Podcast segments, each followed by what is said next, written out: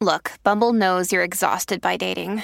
All the must not take yourself too seriously and 6 1 since that matters. And what do I even say other than hey? well, that's why they're introducing an all new Bumble with exciting features to make compatibility easier, starting the chat better, and dating safer. They've changed, so you don't have to. Download the new Bumble now. Hey guys, we're getting to another episode of When the Scriptures Become Real. It's kind of podcast when we learn, where we study, where we grow, where we try to become the best versions of ourselves as we can as we continue to serve our Lord. Again, you guys find the podcast on YouTube. Please subscribe here or anywhere else you can get your podcast. We're just so thankful you guys are here, you found us, and that you guys are with us today.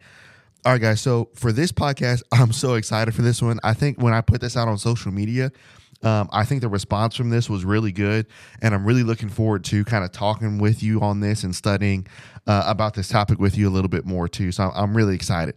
So again, really quick before we get started, remember. I hope by Thursday of this week, don't quote me, but I hope by Thursday, maybe Friday, that we have the second animation whiteboard session out. So the first one's already out. So just go on the YouTube page, just uh, look up whiteboard sessions, and you'll see an animated thing on David and Goliath. You can check that out.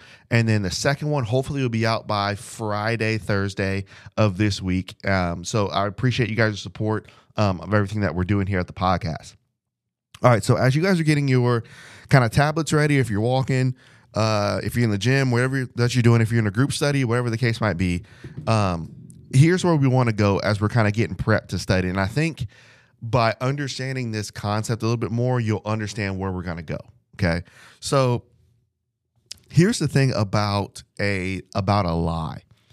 A lie doesn't always have to be so blatant. For example, that's like me saying, "Hey, the sun doesn't exist." You know, that's that's a literal blatant lie because the sun was shining on my face walking in this morning. So that's a blatant out front in your face this cannot be real truth lie okay? So a lie doesn't always have to be that blatant. A lie could be something that is taught and that is believed and turned into tradition. So now it's not really out in front as much. It's kind of a it kind of turns into a this is what we do or this is how things are, or this is just how we do it, or this is how we've always done. So now that's not necessarily as blatant as the first one, is it? But it doesn't mean that just because it's not a, as blatant, it doesn't mean that it's not a lie. For example, let me give you an example. There was once a um, a, a young mother who wanted to learn how to how to cook, right? And she was learning from uh, from her from her grandmother, from you know her sister in laws. She was learning from all these people. So they're in, they're in the kitchen together, and they're making a they're making a ham for Christmas. And as they're making this ham, the grandmother takes off the wrapping that's on that ham, and she puts the ham upside down. Right, so they glaze it, they do everything they want to do with it, but then they put it upside down. And so the young mother looks at the grandmother and says, "Well, why did you why did you put the ham upside down?" And the grandmother said, Well, that's how my mother taught me. That's how her mother taught her. That's how her mother taught her. Like, this is just how it is. And, you know, this is just how we make it. Right. So, okay. So she puts it in the oven. And so the young mother does something that a generation, multiple generations of women didn't do. She took the instructions out of the trash can and she read the instruction. And the instruction said, make sure after you do everything you want to the ham that you put the ham right side up, not upside down. And so she showed the grandmother the instructions. This is what the instructions say that we should do with the ham.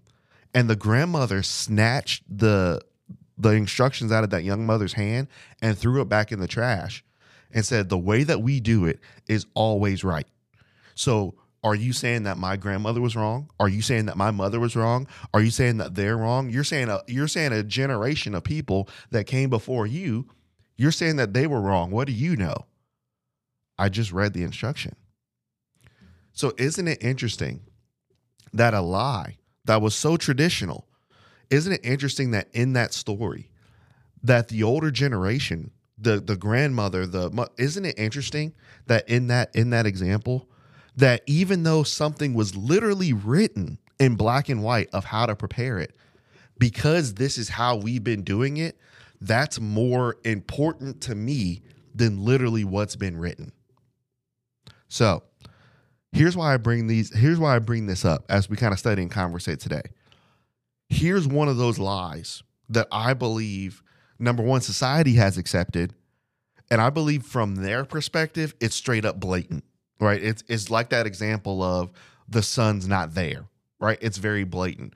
But from people who follow or who who are followers of Jesus, it's not as blatant, but it's still presented to us in the same way as it is presented to others. And here's the lie as we kind of get started you have to be strong. okay, I'll tell you, we're gonna get into this. Here's the lie. You gotta be strong. So so our our podcast title, eh, like we put on social media, is you have to be strong, right? Question mark.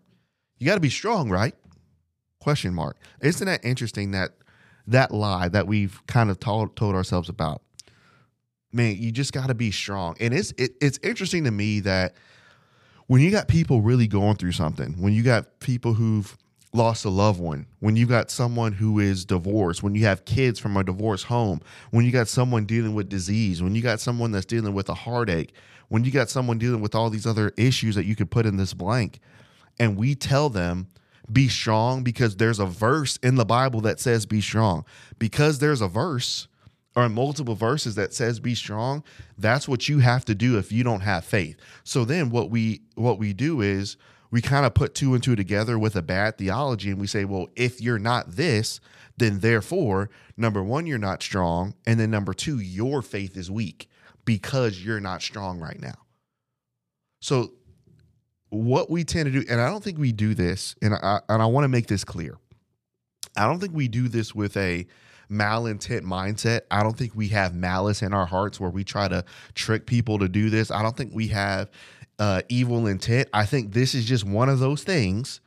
Just like the how the grandmother prepared the ham, this is just something that's just been passed down, right? I, I just think that's just what we say. And as we look at this, what's very interesting is I was reading a book this week, and I'll, I'll give you that information if you want it. So DM me, but the book was talking about weakness. And isn't it interesting? This is kind of where the book was going. Isn't it interesting that as a society, isn't it interesting that we are so enamored with the idea of being strong in said situations? Meaning, if I'm an athlete, my goal is to be strong in whatever situation. Even if I'm hurt, I can't show weakness. If I'm a single mother, I cannot show weakness, or I can't show weakness that I'm in need of another person to help me with this. So I have to be strong in said situation. I'm a single man, I am a single woman. I don't need anyone else based off of what I'm doing right now because if somebody was added to my life all they will become is a weight to me. I'm I'm I'm going upward. I'm trending upward. Financially, I'm trending upward with my career. I'm trending upward. So basically anyone else that could be added to my situation right now, it's basically a weight. So I don't really need anything holding me down. We're so enamored with this idea of of either real strength or perceived strength. We're enamored with it. Like it, it's literally in our face, and it's not as blatant of a lie as the sun is not there, but it is so. It is it is so strategically said that it just becomes something that we do, right? It becomes a thing. This is just what we do. If you're in this situation, this is how you're supposed to feel. If you're in said state, this is how you're supposed to feel. But this book, as as it talked about strength, here's what's interesting that I believe this is something that, and again, we always got to point at ourselves to see where we are. I believe this is something that um, that I've missed, and if if you're being honest, as we kind of conversate and talk today, maybe this is something you've missed too. Okay, maybe this is something that you've missed too. When you think about strength, there's so many verses that the Bible mentions, especially going in the Old Testament. Think about Joshua chapter 1, verse 6, Joshua chapter 1, verse 7, Joshua chapter 1, verse 9. You talk about three times that God, Moses, that the the emphasis to Joshua was to be strong and courageous, right? Be strong, be strong, be strong, be strong, be strong. So in those situations, we kind of take things from scripture and we kind of stay on the surface. And because it says be strong, that has to mean that I have to have a perceived strength or I have to have a real strength in every situation in order to be strong. Here's here's something that I think the Bible's going to prove to us guys. God is not a God that is trying to promote strength in you. I know that sounds weird. I know that sounds off, but just think about this for a second. God is not a God that's trying to promote strength. God is a God that's trying to produce weakness. I, will tell you, okay, we're conversating on this. I'm telling you guys, as I as I heard this stuff, it didn't make sense. It it went against everything you've ever been taught. It went against every lesson you've ever heard. It went against every application you've ever heard. It's like, how is that cannot be real? That can't be true. God is trying to produce weakness. Okay. He's trying to produce weakness.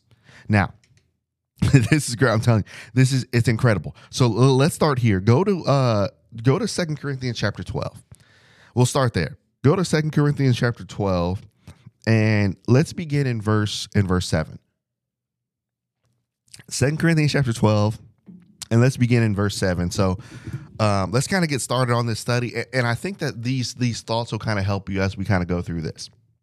So verse 7 lest i should be exalted above measure by the abundance of revelations a thorn in the flesh was given to me. Let's stop right there. So notice how paul starts this off in verse 7 so this idea of what paul had from god he said at the beginning of the verse the text says lest I should be exalted above measure. Now, what is Matthew chapter 5, verse 3? The basis of basically everything we've been looking at for the past two or three years together. This is the journey that I've been on, and it's kind of transferred over to the podcast. But think about Matthew chapter 5, verse 3. The first words in the in the greatest sermon ever preached from God. He says, Blessed are the poor in spirit, for theirs is the kingdom. So if our real strength or our perceived strength, if that was the goal, then according to the book of Proverbs, then we always quote this, right? Pride goes before the fall, right? So if pride is real or perceived strength, if we can put two and two together, what does pride always result in? Personal exaltation. So what did Paul say? Lest I should be exalted above measure. So this is your this is your first proof. God is not trying to produce strength in you. God is trying to produce weakness.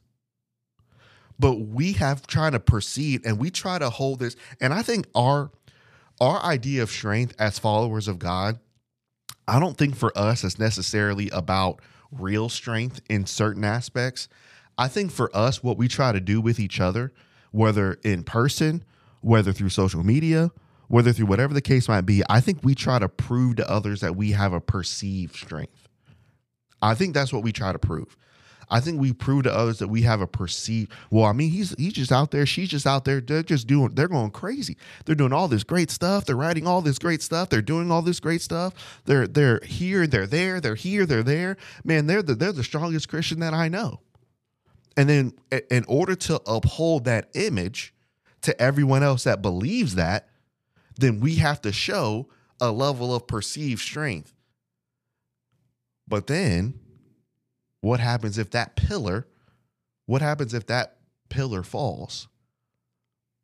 Then what happens to someone else's faith? What happens to their faith? What happens to. So you see the problems that can potentially exist because of this? So think about what Paul is saying. Lest I should be exalted above measure. Uh, that's that's not what I need. I don't need to be exalted above measure. So if we can put two and two together, God is not trying to produce strength within you. He's trying to produce weakness. Think about your physical body. As your body gets older, does your body get stronger or does it get weaker? It gets weaker. Yeah, you can work out all you you can look great, right? And I'm not saying that don't take care of your body. But even if you eat well and, and look great, at your body's decaying. Even even if you can gain certain levels of strength and health down the line, but either way, your body is decaying. So think about the lesson that God is trying to teach us just with our physical bodies. We start off very strong and prideful and have all this strength, have all this energy, have all this. You see kids running around the church building and you hear the old people say, Man, I wish I had some of their energy, right? Because that's where they used to be. But as your body decays, your body that was once strong, it produces weakness. So think about think about the example that Paul always uses we are, as a whole and individually, we are the body of Christ. So sometimes when we start off, what are we with each other and what are we individually? We're prideful. We have some ego. We have some we have some self-centeredness. We've got some self-righteousness. We've got all these things. But as you grow and you walk with the Lord in your relationship with him, you begin to understand he's not trying to produce strength within me. He's trying to produce weakness. Why? What's the first reason? He's trying to produce weakness lest I should be exalted. That's not my position in the body of Christ. My position is to never be exalted. And if I am exalted, guess what that can produce? That can produce pride and that can produce a perceived strength. So Paul says, look, lest that should happen, notice what he says. Lest that should happen. And even going back real quick, even going back to verse six, for though I might desire to boast, I will not be a fool, for I will speak the truth, but I will refrain, lest anyone, here we go, lest anyone should think of me above what he sees me to be or hears from me. You see, Paul understood there's a dark side to this. What's the dark side? The dark side to this is I can be perceived just because of the work that I do for God. I could be perceived to be more than what I am. I could be perceived in more than what people see. And that's a dangerous spot to be in if you embrace that.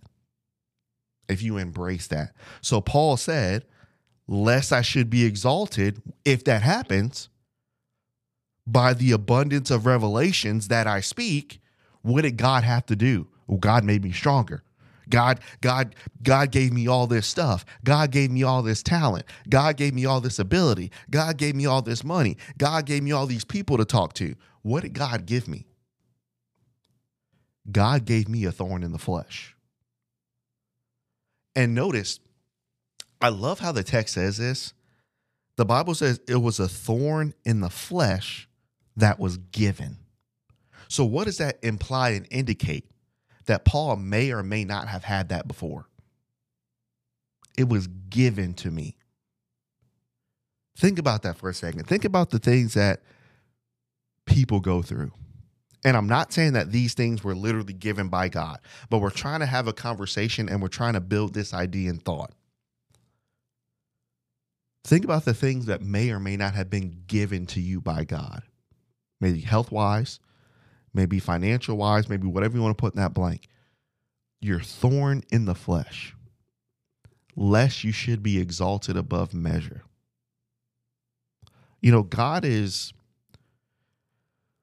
the way that he works in our human mind is is confusing and sometimes it's unfair but God knows our need. Matthew chapter 6, verse 33. He knows our need. And so he's not going to give you something that might be inherently good, and he may not take something away that may be inherently good to take away.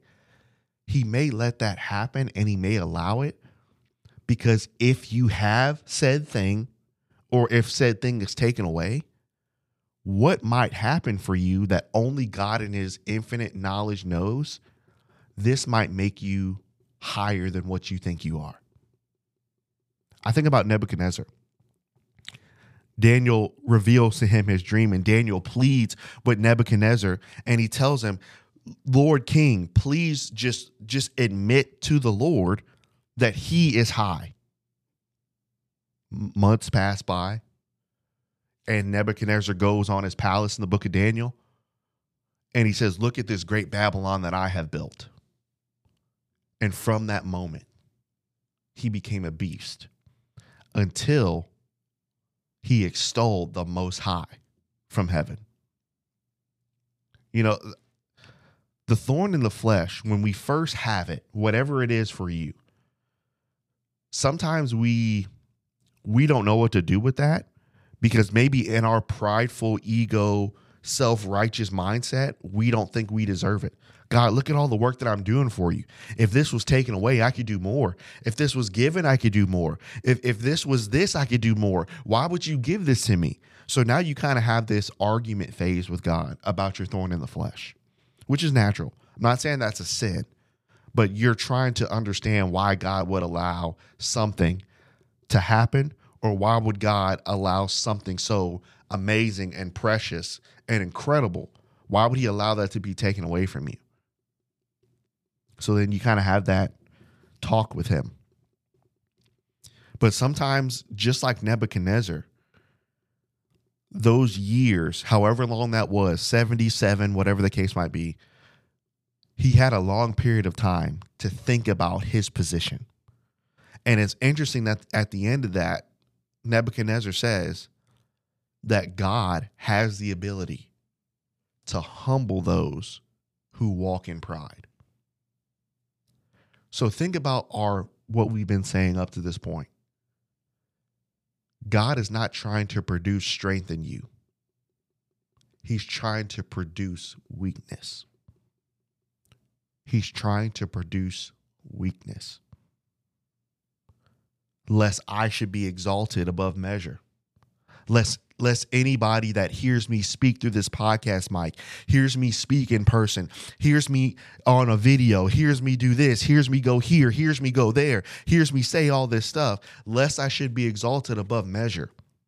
I was giving something. I was given something to humble me. A thorn in the flesh. A thorn in the flesh a messenger of Satan, the text continues to say in verse 7, to buffet me, to fight with me, lest I should be exalted above measure. Isn't it interesting? Paul said that twice. Paul did not want to be exalted above measure. But guess what? According to the book of Philippians, what did Paul, what did Paul have to do? Paul said, I had to learn. I had to learn to be content. I had to learn to be content in whatever state that I am. Then I can do all things through Christ. It's a it's an interesting thing when you talk about real perceived strength. If you're honest as we study this, it actually takes more strength to prove to people that you're strong. I don't want you to miss that. It actually takes more strength to prove to people that you're stronger than what you think you are. And here's a side effect of that. When you sin and when you fall, you're more afraid of what people are going to think rather than what God thinks because you've built up a level of perceived strength to such a level that if you slip one time, if you do something one time, oh, I let I let this name down. I let this, I let this, I let this, I let so now you're so and again, I'm not saying that that shouldn't be a part of your conscience, but that is your number one priority. That's different. Why aren't we afraid to let God down? Why are we afraid? Why are we not afraid to hurt God's heart? So then now what that does, another side effect of trying to have perceived strength in front of people is now your repentance is never going to be real. Your repentance is going to be damage control. That's scary, dude. Your repentance is not going to be real. Your repentance is going to be damage control. What? Damage control for what? Your perceived image of strength. It's a scary spot to be in, guys. It's a scary, there's a dark side. Think about this. Think about Saul. When, when we talked about this with uh, the Saul and, or not the Saul, the Jonathan and, and David series. Well, really Jonathan, but David was in there a lot. Think about what Saul did. Remember when when Samuel told Saul, kill everything. Do not bring anything back. No spoils, no nothing. Destroy everything. Utterly destroy it. And then the people bring back things. People bring back animals. Samuel comes back. Why do I hear this bleating of sheep? Well, the people did it. Well, now the kingdom's rent from you. So then, isn't it interesting that instead of having real repentance, Saul said, Honor me now in front of the people. So, what it Saul, what was his concern? His concern wasn't that he hurt the heart of God. His concern was, I have to keep my image of perceived strength in front of these people. You see the side effects of this? The snowball, guys, I'm telling you, it gets so big that you become somebody that you don't even recognize anymore. You don't even know who you are anymore because you're trying to be so strong for other people. You have no idea who you are anymore. And this is why Paul here in, in 2 Corinthians chapter 12, this is why Paul is saying to us multiple times, verse 6, I don't want to boast. I'm trying to refrain lest anybody, even though I'm doing great things for God, lest anybody should think about me above what he sees or hears from me. It's not about Paul. It's not about me. It's not about. So, in order for it not to be about me, lest I should be exalted above measure in doing great things for God, God gave me a thorn in the flesh, something else to produce weakness. Something else to produce weakness. I'm telling you guys, it was a it was a weird concept. it was a weird concept when I started looking at this. And this is not just like something I looked at this week. This is something I've been looking at for man, probably the past probably the past year, maybe 2 years. And this is the lie that we've accepted. And this is the lie that even I've taught and this is the lie that we just believe is real because this is just what everybody says. Just be strong. Be strong. Think about think about what Joshua had to be. Joshua had to be strong. We'll even go as far as think about Matthew 26. Think about what Jesus had to be. Jesus had to be strong. Think about what the apostles had to be in all those situations in every congregation that was written. They had to be strong. In a sense, but God had to make all of them weak. Why do we talk about that? God had to make them weak. Notice as we keep going. Verse 8 Concerning this thing that I got from God, that was given, I pleaded with the Lord. Is there things that, man, it are there things that are that were taken or people that were taken or situations or whatever the case might be and do you do you understand the concept of what it means to plead with the lord i'm talking about let's let's just assume just for sake of argument to make this more real you have someone who's trying to show a perceived strength in front of everybody. But then when they're by themselves in their car, in their room, in their house, they plead. They're on the ground, tears flowing. They just don't understand. Do you understand what it means? Have you ever pleaded with God? I'm not saying that you really had one good prayer and you just did. I mean, I'm talking about this was a life a lifestyle thing you did daily. I pleaded with my God. I pleaded with him to take it away. I cried every day for him to take it away or bring it back. I pleaded. Just just real quick as we kind of stop here for a second. What's scary about this verse, perceived scary. What what's scary about it is when you plead to the Lord about things that are inherently good and the Lord still says no. That's a scary thought for us. It's a really, really, really, really, really, really scary thought. Because now your mind goes down a multiverse of wormholes.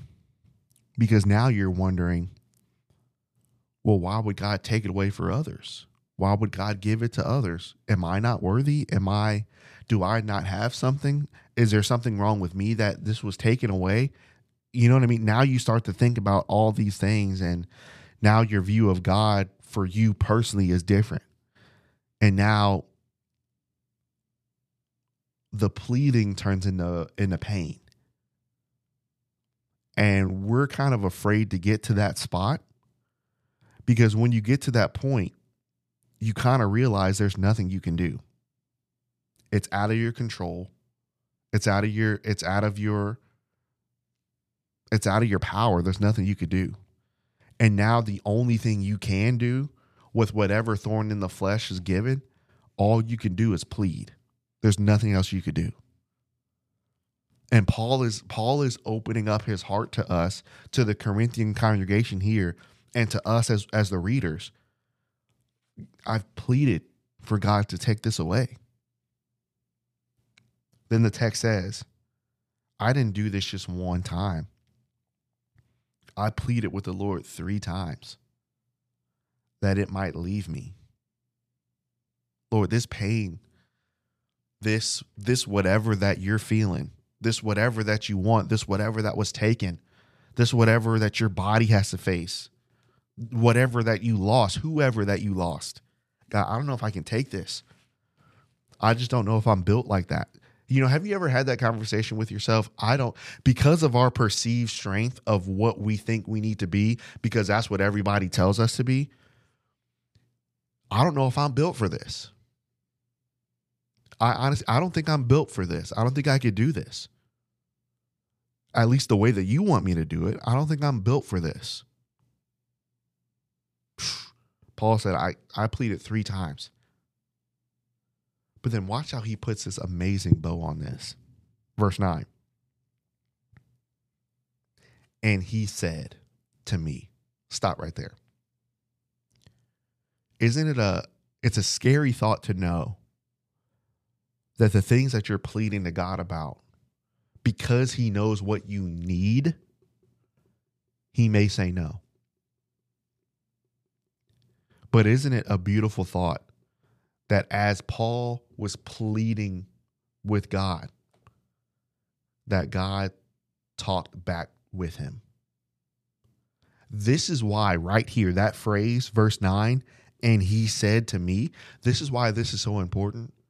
And this is why this proves the point. God is not trying to produce strength in you, God is trying to produce weakness because in the weakness, now God can work with that. When I was at my weakest point, Paul said, so that I would not boast, verse 7, so that I would not be exalted, or verse 6, so that I would not be exalted twice, verse 7. All this happened so that now I can be in such a Matthew chapter 5, verse 3 state. I could be so poor in spirit that I know who I am in front of God. I know who I am in front of anybody that I talk in front of. I know who I am. I'm seeing myself correctly. Why? Because I'm suffering. God gave me something. Then he talked to me. Isn't that an interesting, isn't that a beautiful phrase that all that pleading, all that hurt, but the moment that Paul was at his ultimate weakest, that's when God spoke to him here's something I like to propose. Is it very possible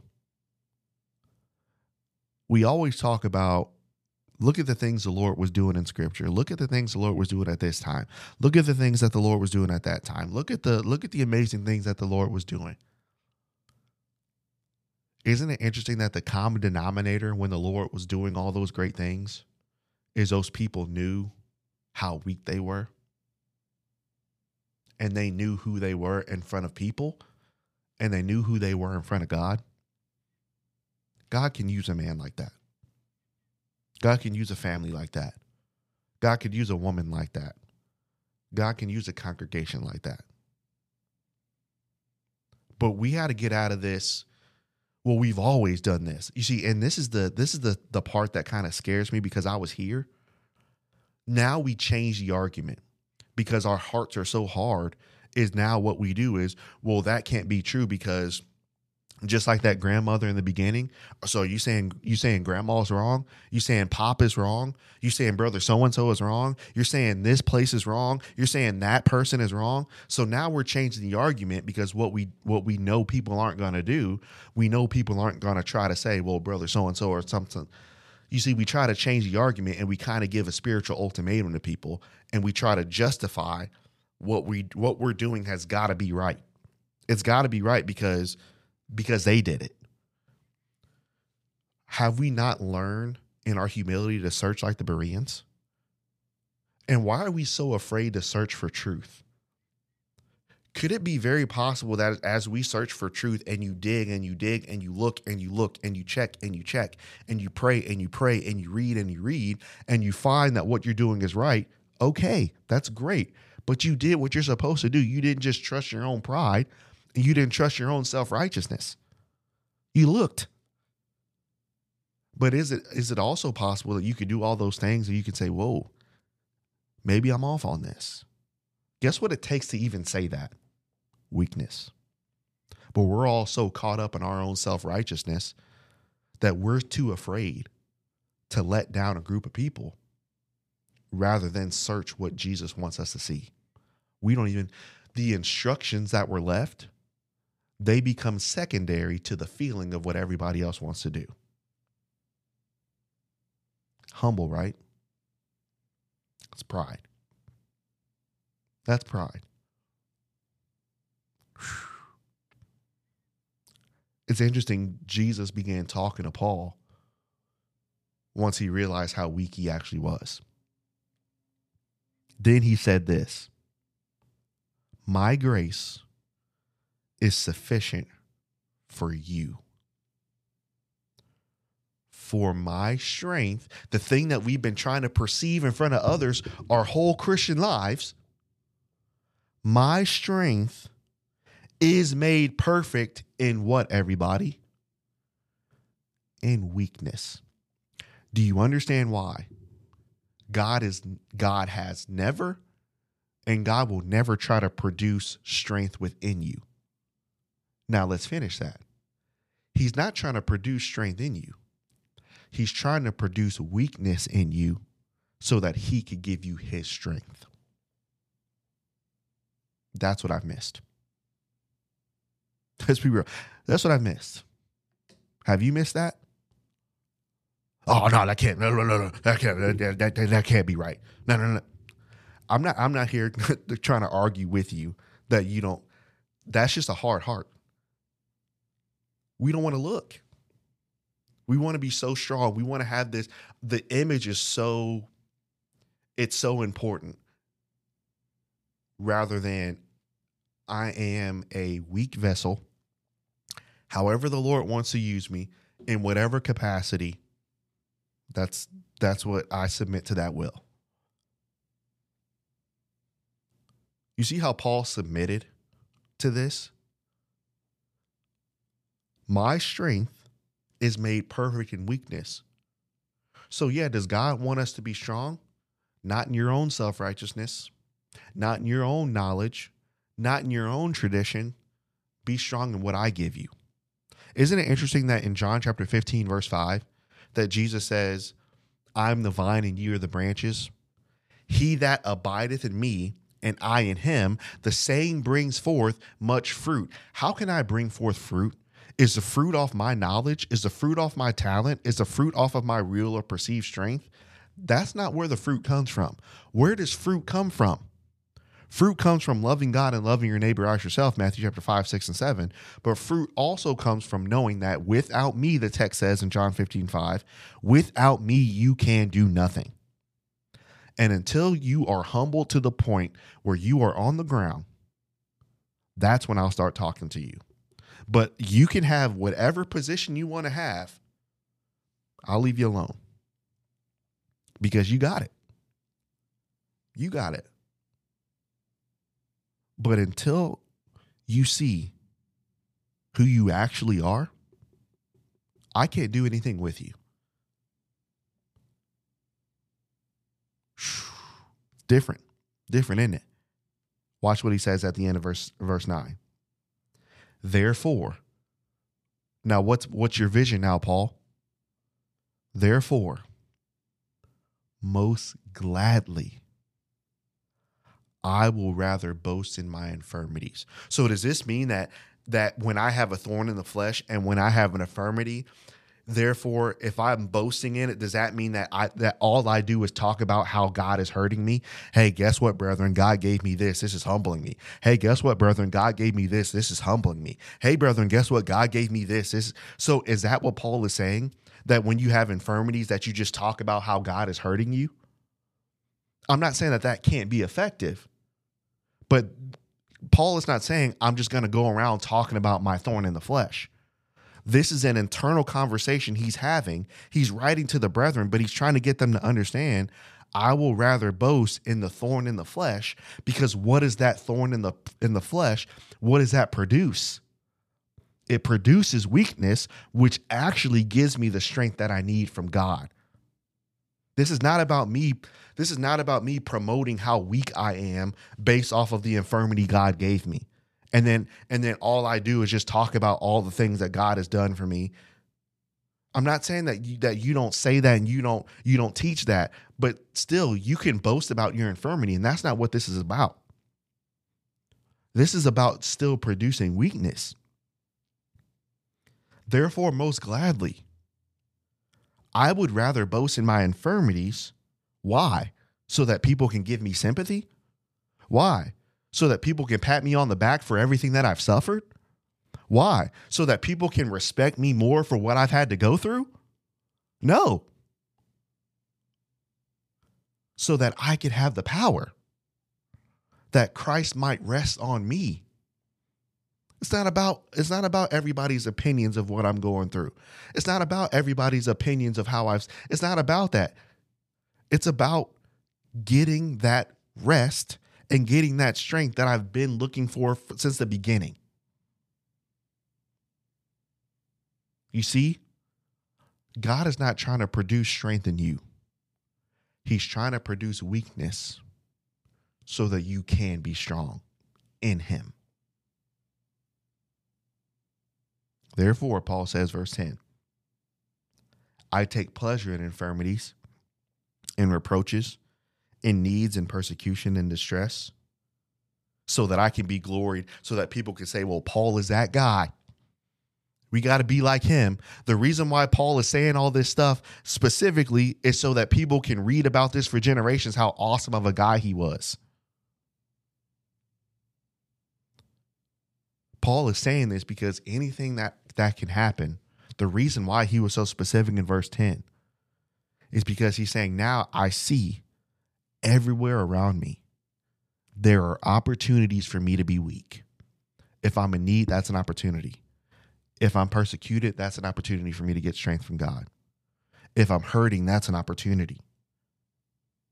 If I'm in reproach from people for even saying this, that's an opportunity to get strength from God. Then he says it one more time at the end of verse 10 For when I am weak, then I'm strong. You see how easily we've believed this lie over the years? You've been trying to have a perceived strength that you got it. And guess what? You could still do the work of God with that perceived strength. That's the spooky thing about this.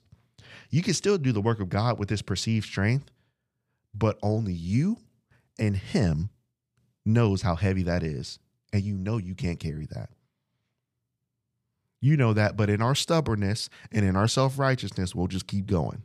And guess what? If that's how you want to live your life, God is going to say, You've got it. You've got it. And you'll also get that acknowledgement too from others that you got it too. You got it.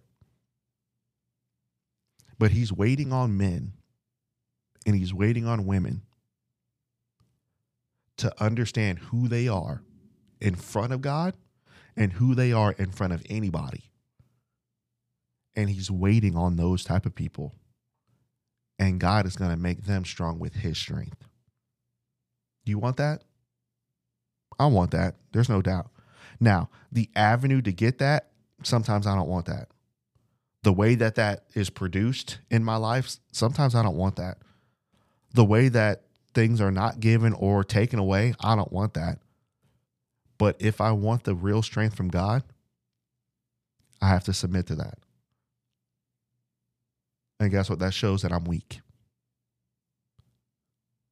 So, God, for you Christians, followers of Jesus, stop saying He's trying to produce strength in you because He's not. Never has.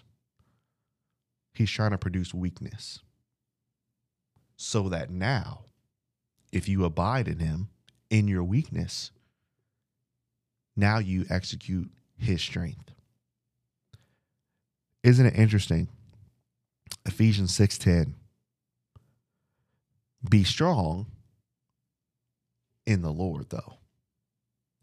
2 Timothy chapter 2 verse 1 Be strengthened Timothy by the grace that is where in Christ. So now if we put two and two together, what did what did Paul tell the Ephesians and what did Paul tell Timothy to do? If you want to be strong in grace, and if you want to be strong in the Lord, what must you be in front of Him? Weak. Hmm. you see how easy that was to miss all your Christian life? it's so easy to miss, man. And I hope that if you if you listen to this honestly, that you'll say, "Man, I missed it." And guess what, guys? If you missed it, it's okay. I've missed it for 30 years. Guess what? It's okay. It's okay if you missed it just change. Or if you just want to keep this perceived self righteousness, I'm not going to stop you. And God's not going to stop you either. And guess what? Nobody else will either because you've mastered, you've literally mastered the art of perceived strength. It's a skill to you. More power to you. I don't want that anymore, though. I don't want that life anymore. No, I'm done. Produce weakness. Weakness, weakness, weakness. There's nothing wrong with that. There's nothing wrong with you as a Christian, as a man, as a as a woman. There's nothing wrong with you saying that I need God. There's nothing wrong with you saying I need I need people in my life. I need a person in my life. I need a congregation. There's nothing wrong with saying you need people. But we've perceived and we've tricked ourselves because we've stayed on the surface of things. We've tricked ourselves into saying, I don't need anybody. I'll leave you alone. Okay. You see how we have to submit to his weakness. And Jesus, didn't he himself do it in Matthew 26? Lord, take this cup. Take this cup. But not my will, but thy will be done. When Jesus said those words, guess what God gave him? In his weakness, sweat drops of blood, what did God give him? The strength that's found in him. You see why I said this was different, why I was excited about this? And, and please, I ask that you share this with somebody and not because it's me, share it because this is something that I believe this lie. And maybe you have too. Restudy it for yourself. Look at all this stuff again. Don't just trust me because I said it. Read this over again. Meditate on this stuff. Pray on this stuff. Let's really do what the Bereans did and check everybody. Recheck everything and just and look at the scripture humbly lord what do you want me to see out of this i really hope man that this can help you guys and encourage you guys and and before we close i want to give you guys a shout out again because it's amazing to me that the people that i don't know i've never met in my life y'all just feel comfortable enough just to reach out as if I know you. Please keep doing that. Please keep doing that. I just had another one last night. You guys will not be the first. Please be a part of what we got going on here. Be a part of the family here When the Scriptures Become Real. Let us walk with you. Let's pray with you. Let's be a part of what you got going on because this is this is special stuff that the Lord is showing us, and we want to share with you, and we want to grow with you in your journey with Christ. So appreciate you guys, love you guys. Um, Lord willing, we'll be back with a, another podcast on Monday. Thanks, guys.